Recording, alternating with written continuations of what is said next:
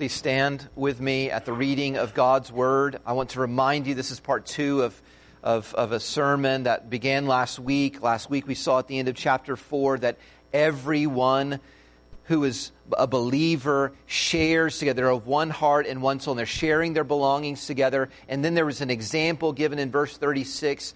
Thus, Barnabas, he's an example of believers who do that. And then our passage begins in chapter 5, verse 1, with the word but. So let's read again the longer passage, chapter 4, verse 32. Now, the full number of those who believed were of one heart and soul. And no one said that any of the things that belonged to him was his own. But they had everything in common.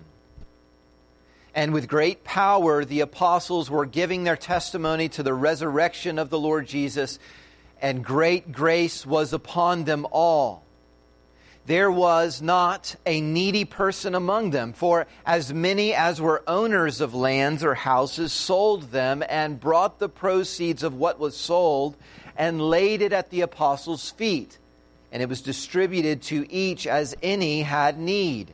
Thus, Joseph, who was also called by the apostles Barnabas, which means son of encouragement, a Levite, a native of Cyprus, sold a field that belonged to him and brought the money and laid it at the apostles' feet. But, here's our passage. But, a man named Ananias, with his wife Sapphira, sold a piece of property, and with his wife's knowledge, he kept back for himself some of the proceeds and brought only a part of it and laid it at the apostles' feet. But Peter said, Ananias, why has Satan filled your heart to lie to the Holy Spirit and to keep back for yourself part of the proceeds of the land? While it remained unsold, did it not remain your own? And after it was sold, was it not at your disposal? Why is it that you have contrived this deed in your heart? You have not lied to man, but to God. When Ananias heard these words, he fell down and breathed his last. And great fear came upon all who heard of it. The young men rose and wrapped him up and carried him out and buried him. After an interval of about three hours, his wife came in, not knowing what had happened. And Peter said to her, Tell me whether you sold the land for so much. And she said, Yes, for so much. But Peter said to her, How is it that you have agreed together to test the Spirit of the Lord? Behold, the feet of those who buried your husband are at the door, and they will carry you out. Immediately, she fell down at his feet and breathed her last. When the young men came in, they found her dead, and they carried her out and buried her beside her husband. And great fear came upon the whole church and upon all who heard of these things. You may be seated.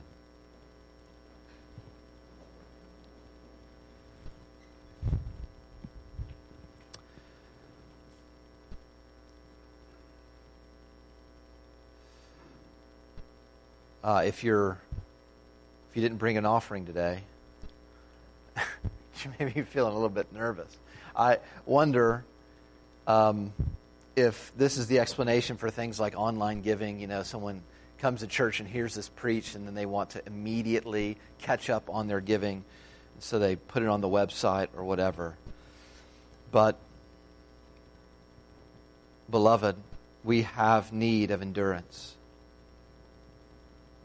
we have need of endurance. We have need of the faith that we are professing to be real and to be real for all of our life.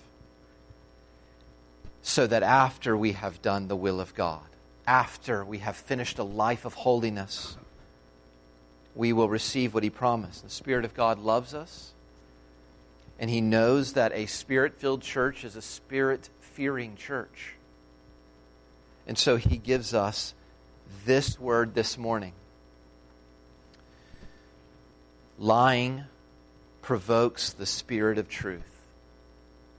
That's the sermon in a sentence. Lying provokes the spirit of truth. Point number one, verses 1 through 6 Ananias lied to the Spirit. Ananias lied to the Spirit. We have a temptation, a sin, and a power in these three or these six verses a temptation, a sin, and a power. There is first the temptation toward self. I want us to step back from our familiarity with this passage, and I want us to consider what the world would think if they heard the words of verses 1 and 2. There's this man who has a piece of property. He sells that property, and he kept back for himself some of the proceeds. And he brought a part of the proceeds and he laid it at this the apostles' feet. If the world were just to take in those two verses, they would be astonished at what Ananias did. They would be so surprised. They would be ready to give this couple some prize for charity. these two verses are shocking in this all for me kind of world. The world doesn't understand why you would give anything to anyone. Why would you sell what you own and not keep all of it for yourself? The world may appreciate, you can even hear godless people say religion can have a part of your life or charity can have a part of your life. And what they mean is they have discovered that if they share what they have, it helps them. It only supports their all for me kind of religion and their worldview this kind of giving in verses 1 and 2. It makes me feel good. The world is scandalized at Ananias and Sapphira for completely different reasons. And I bring that to our attention so that there might not be an ounce of worldliness as you hear this story, and you would not be scandalized for the wrong reason. that they kept back only some of the proceeds. Because the point that the author, through the Holy Spirit, is making is that withholding from God shows a problem with God. The emphasis is not on just how much they gave. We don't even know. The point, very clearly in the text, is that they kept back some. Now, I want to say very clearly that we're not mainly going to be talking about money because this story is not mainly about money. But it is about money. It is about money, even if it's not mainly about money. And, and I, I do want to consider something with you. When the author says, they kept back some. That leads me to believe that Ananias did not keep back 90%. That some would not be the word to describe keeping back for himself 90%.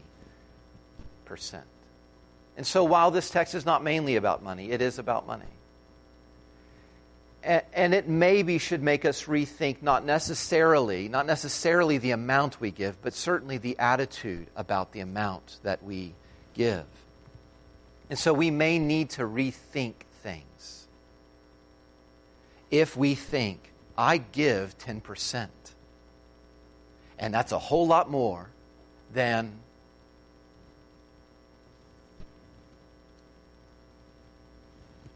doesn't this passage invite us to not focus on how much we're giving,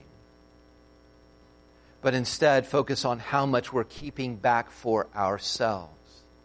And I do want us to not, not go through this passage without considering that this one area of your life, this one area of my life, may reveal truth that will cost us forever. Look in verse 3. There is a spirit who wants us to hold back for ourselves. Why has Satan filled your heart not just to lie, but also to hold back for yourself? And that is not the Spirit of God. This is the same Spirit who, from the beginning, was saying, Did God really say?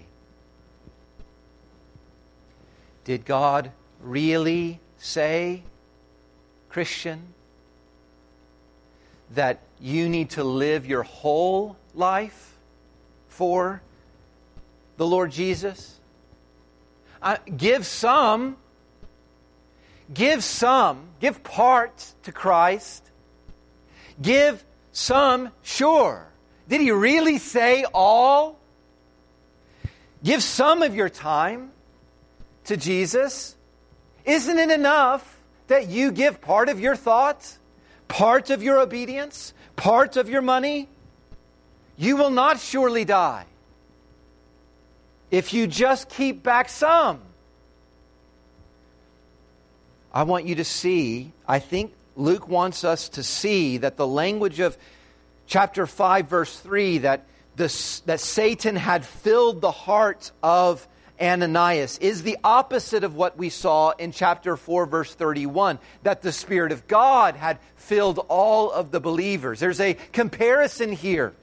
A different spirit fills Ananias and Sapphira. So money is just illustrating what's true of Ananias. Some for me,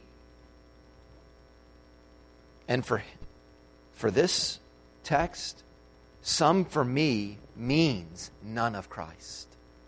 None of Christ. The whole number of believers did this, but Ananias and Sapphira did this. So we have the temptation towards self, but we also have the sin of hypocrisy in verse 4. Now, here's where a very important clarification comes in. It's right there in the text of verse 4. Look, being a Christian does not mean that, that you have to sell everything you have and give everything you have to the church. I thought the amen would come there. Um, being a Christian does not mean you have to sell everything you have and give everything you have to the church. Look in verse 4. God really does entrust our belongings to us. And this text is saying how we treat our belongings may reveal us, may reveal what's true of our heart between us and God. Whenever Ananias' land was unsold, it was his, it was his own. And whenever he sold it, he could have. He could have kept some back for himself. Here's the problem then that, that Peter elevates and makes clear in what Ananias did. He's like that CEO of that nonprofit who makes this promise every dime you give to me, is going to be given straight to the needy. And then later, this, this, uh, the, the New York Times breaks the story that out of your money he has built his mansion. Th- that's the problem. Ananias' sin is not mainly about money, it's mainly about the truth.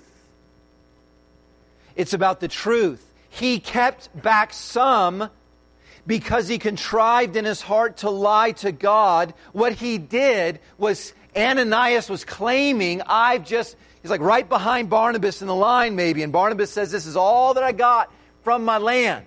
And Peter takes it, and then Ananias says, This is all I got from my land. He claims to do what the other believers are doing, and he's lying. Ananias wanted the credit without the cost. This is the problem. He wants the credit without the cost. Ananias is attracted to this reputation of generosity. He wants to be seen as that, but not at the cost of his nest egg or that chariot that he's been eyeing at the, at the used lot. Or, or, or at the, the, the bathroom renovation he, he's been planning for his other house. So, from this passage, we need to, we, we need to remind ourselves wealth is good. Wealth is good. And, and if you have wealth, you shouldn't be embarrassed by that. You shouldn't be nervous by that. You shouldn't be, feel bad that you have been blessed with that. And nest eggs aren't bad. What's bad is sinning to get what's good. And so things that are good turn bad when you sin in order to get them, or you sin in order to keep them. If you're a Christian, this story, I think, should make us grateful that our Redeemer is not an embezzler. Our Savior is not an embezzler. We will never discover that Jesus kept some back. Never. When we face God on the day of judgment, we will not discover then that Jesus did not like that he promised to pay fully for our sins so that he might get the credit for salvation while holding back. And in that day, you discover that he has left for you to make up the difference in suffering for your guilt. You'll never discover that with Jesus. Jesus is not a hypocrite. To get the credit for being a redeemer, he did pay the cost of our redemption. Christian, he wanted you. And so, he did not hold back. And God did not hold back your guilt that he poured on his Son. The Son of God offered himself whole, all of himself on the cross. And so when we get to heaven, we will learn in full what it means that our Savior is not Ananias, that there's nothing like him in Ananias, that we need nothing more than Christ in order to get in. That's all we need. He has done it all. Believe that and believe that if you say one thing about yourself while being something else, that kind of hypocrisy is a provocation to God. You are provoking God. So in verses 5 and 6, we see power. We see the power of the apostolic word. Now, looking in verse, verses 5 and 6, if you're new to the Bible you, and, and you've just met this person named Peter, this story would lead you to believe that he's some ancestor of Al Capone or like he's the original godfather. We read this passage and we're wondering what is the deal with this apostle of Jesus Christ? Why is Peter so chapped and so harsh. We read his words and, and we should believe how powerful they are. L- look at the language of verse 5. Listen to what is said. When Ananias heard these words, when he heard these words, he fell down and breathed his last. In other words, when the moment that the words of Peter leave Peter's mouth, and he and what words is he saying? He says to Ananias, "You have not lied to man; you have lied to God." And his heart stopped immediately. Those are powerful words. And I think we should clarify. I don't think Peter learned the actual sale of the property from the Jerusalem Star Telegram. He's not like up on the price of, of real estate. The one who ended Ananias' life is not Peter. The one who ended Ananias' life is the one who told Peter what Ananias did, that he's filled with the Spirit, and then this happens. It's the one who imbued Peter's words with the power to stop hearts. Friends, this is reality. This is history. This happened. The one who stopped Ananias' heart is the one who sees in your heart and in my heart. This is a spirit filled church. In a spirit filled church, sin is not safe. That's what it means. It's like at least part of what it means. Sin is not safe. Listen, you and I cannot treat lightly with, uh, sin lightly without treating our Savior lightly. If we treat our sin lightly, any sin, every sin, we are treating the Savior of sinners lightly. And that is something the Spirit of Christ will never allow. This is what he finds most important. This is his assignment to exalt the Lord Jesus. So when he gets into his church and they are making light, lightly esteeming the one God is committed to exalting, he won't stand for it. And so, in this unique pouring out of the Spirit, we have this unique need and an explanation of holiness. And Christian, I want you and me to be reminded that this Spirit said through Paul, you must no longer walk as the Gentiles do. The same Spirit said through Peter, the past, your past is sufficient for your sin. Like your sin before Christ, that's enough sin for you. Don't do it anymore. The same Spirit said through another apostle, John, no one who goes on sinning knows God. The same Spirit is the one who moved the author of the Hebrews saying, If you go on sinning deliberately, there no longer remains a sacrifice of sin for you, but all you are waiting for is a fearful expectation of God's judgment. That's what the Spirit says. He says in chapter 5, verse 3, if you lie to the Spirit, verse 4, you are lying to God because the Spirit of grace is God. Don't have any notion of grace, like the Spirit of grace is just okay with sin. Hebrews said, you have outraged the Spirit of grace if you're, if you're sinning deliberately. Grace leads to something other than going on sinning deliberately. Beloved, we need to hear that from this text. Sinners are not safe around the Spirit of God. Only repenters are safe and repenters are safe. Repenters are safe. Sin provokes the Spirit. But there is something special about this story. We, don't normally read these stories where God is actually giving the wages of sin at the moment sin is committed, you know, giving, giving death right when sin is committed. There is something special about this story, this sin of lying. Lying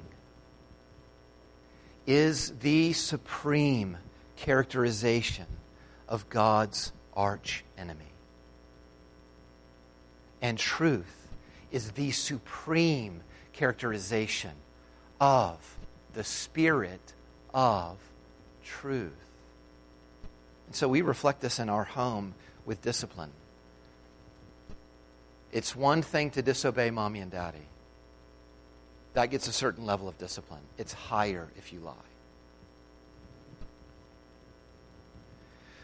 And when we take on the name of Christ and we practice lying,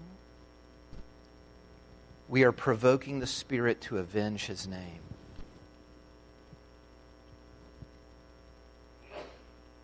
Now, we all need to hear this. Lying may not be your favorite sin. But lying is what every one of us reaches for to protect our favorite sins.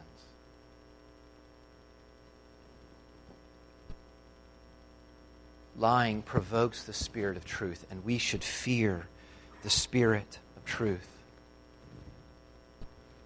Point number two, we find in verses 7 through 11, Sapphira tested the Spirit. Sapphira tested the Spirit. It was a low point in our sabbatical over the last few months when we discovered one Saturday morning that someone got into our car and stole some, some of our stuff. And this was troubling to my children. And so they, they, they were really concerned that, that the thieves get caught. And so they said, Are they going to get caught? And I, my answer was sometimes by men, but always by God. Look how Sapphira tests the Spirit of Christ in verses 7 and 8. She doesn't know that their lie has killed her husband. So Peter asks her, Did you really sell your land for the amount that your husband said? And she says, Yes. What Ananias laid at your feet, Peter, was everything that we made from the cell. And thus, Peter hears this and he interprets this and tells us that what they did was they agreed to test the Spirit of the Lord. In a, in a silly way, let me give a silly illustration. It's, it, uh, my kids might test me whenever I ask them to reload my LaCroix in the fridge. And lo and behold, mealtime comes, and there ain't no cold LaCroix in the icebox. And I just say to them, Why are you testing my mercy here? like, I'm in a season where I'm trying to say no to a lot of delicious things. And can I just have my cold LaCroix? That is silly um, because there's not much. There's there's not. I, I wouldn't do anything harsh um, with my children because they forgot to give me LaCroix. But Sapphira is not testing some untrustworthy or weak human. She is testing the spirit of the faithful Lord Jesus. So that verse you might have on your coffee mug. This is where you insert it. This is it. Even if we're faithless, he remains faithful, for he cannot deny himself. This is the application. This is what that text means. She tested him. Will the Spirit of truth be true to who he is? Or will he be faithless like me and make light of sin.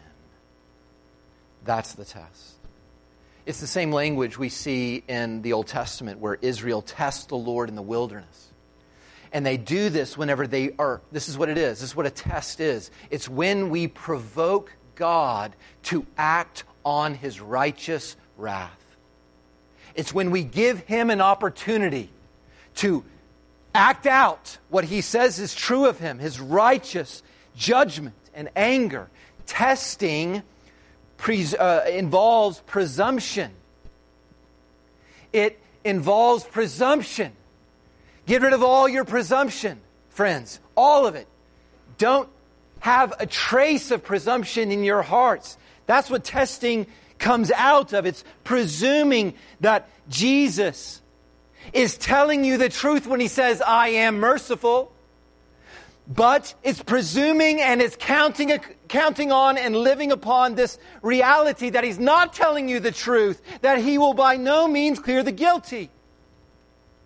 What testing is. This presumption, all the things I like, he's going to keep his word on, but all the things he really says about judging sinners, he won't.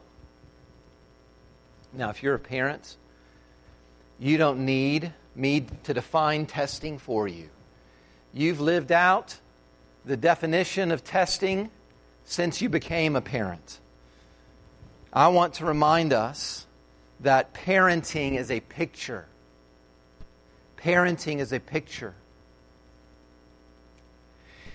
For God to show that there is never a moment that any human exists when we exist outside of living under his authority and depending on his love. In order to demonstrate this truth that there is never a moment where any person does not live under his authority and depending on his love, God demonstrates that from the first breath a child has parents. So, parents, what are you teaching your children about God when you allow them to test whether you actually mean it whenever you say, You will not talk to your mother that way?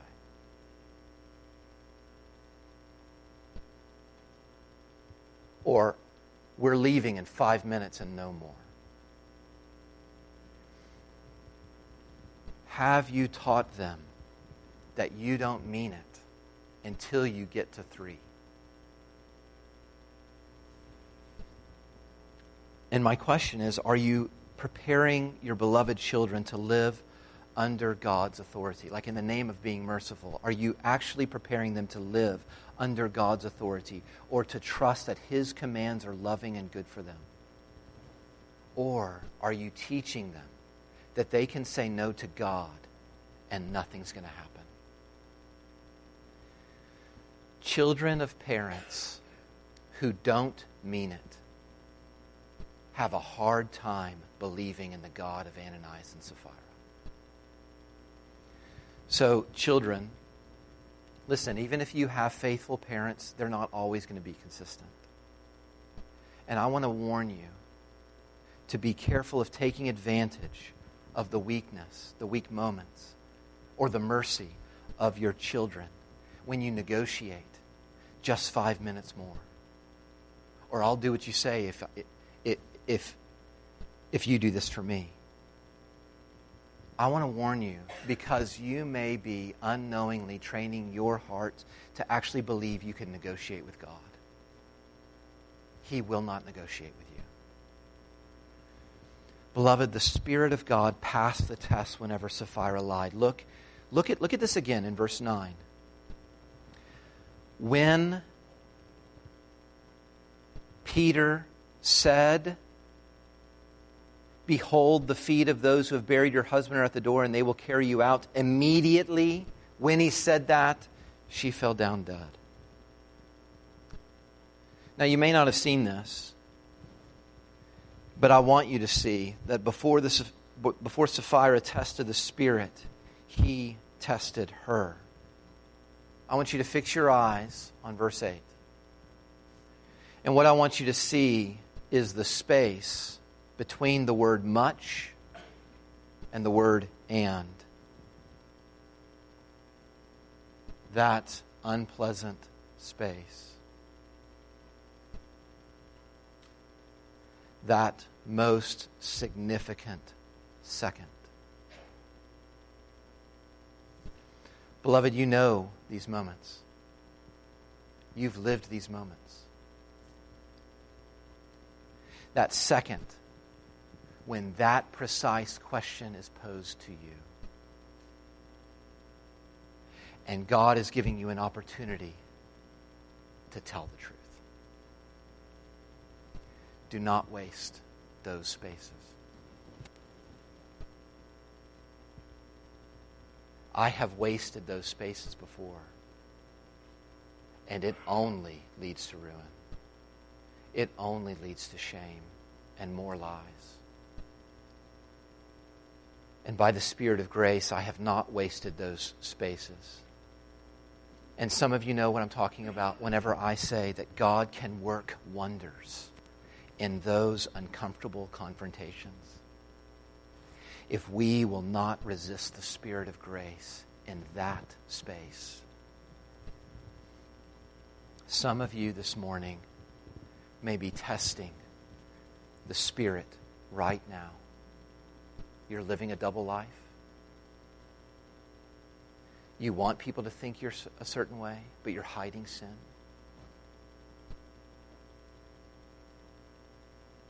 Some have been deceived into thinking that the Spirit overlooks sin. We've just heard he's outraged by it. Friend, God died for sin. Why would he treat it lightly? I understand that we are just accustomed to dealing with people who let us get away with a lot. So, lies may have been useful to you. They've gotten you out of trouble at times with people. But listen, you've never only been sinning against people. Why would you test the spirit of truth? Who says, Vengeance is mine, I will repay? What hope can there be for a liar and a hypocrite who comes face to face with this holy God? Friend, God didn't just die for sin, He died for sinners. Why won't you take the Spirit of truth at His word? He says, If you confess your sins, I will be faithful to forgive your sins, and I will cleanse you of all unrighteousness. The good news of the gospel is that this isn't all we have. This true, wonderful, good piece of Scripture is not all we have. Liars have hope when they will become honest, when they're prompted by the Spirit. What, what is it? If, if lying provokes the Spirit to avenge His name, what is it that prompts the Spirit to forgive? It is honesty. Think about this. He is the Spirit of truth. And when we confess our sins, we're agreeing with the truth. We're saying, what you say is true about me, I believe to be true about me. So whenever you have the chance, you confess. Confess every opportunity you have. Right now, maybe that space for your life. This may be a determining moment for your life to confess that you are guilty. You're a sinner and you cannot be good enough from here on out to face God on your own. You can't save yourself. And also to confess that the Spirit is telling the truth when He says Christ Jesus died for sinners. And that if we believe in Him, He's so worthy of believing in Him that our debt will be paid and the power to live a righteous life will be given to us by Him. Confess, confess, Look for every opportunity you can to confess. Don't miss any opportunity you have to confess. Don't waste these spaces. Verse 10 Those who claimed that they laid all, but in reality laid some at the apostles' feet, they lay dead at the apostles' feet. Really, if you were thinking that Jesus is different from the God of the plagues or the God of the flood, let this correct you. Can you imagine if Peter did nothing? What if he did nothing?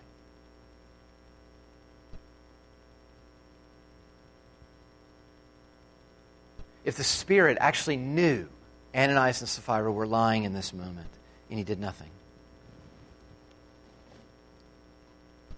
How we would be deceived in ways that our hearts always are deceiving us, in ways that our friends may be deceiving us. How we would be deceived and encouraged to hide our sin or be fine with finding a church where hypocrisy is fine. Not this church. The Spirit did not do nothing. And so thank God that you can really know Him because He tells us what He's really like. Lying provokes the Spirit of truth. Beloved, wherever conviction of sin leads you to confession of sin, whenever you're convicted of sin and that, that what, what that leads you to is confessing the sin, you should be really encouraged. You should be really encouraged because God has worked a wonder in you. So when it said the Spirit filled all the believers and did wonders, in our next in the, in the next passage in chapter 6 he'll, he'll say he'll say look he kept on doing wonders this is a wonder and one of the wonders is when he saves us to the point that he preserves our soul by actually making us honest whenever we sin and i'm confident he's working that wonder right now in our church i am confident that this passage will produce in us what it should produce in us, which is the fear of God that leads us not to shrink back in sin, but to look for opportunities to expose our sin and to forsake our sin. Because those who fear the Spirit end up being forgiven by the Spirit. Father in heaven, we pray that you would make us that kind of people who fear you and therefore are forgiven by you. We have need of endurance, and so many think they don't need to endure, or at least they're thinking that doesn't mean they need to endure in holiness and fighting sin. We need to endure to the very end in loving truth and in not lying or being a hypocrite or hiding our sin and cherishing our sin. We have need of endurance, so use your word that you are provoked by sin but that you forgive those who confess and forsake sin. Use it to make us fear you unto everlasting forgiveness. And we ask all this in the name of Jesus. Amen.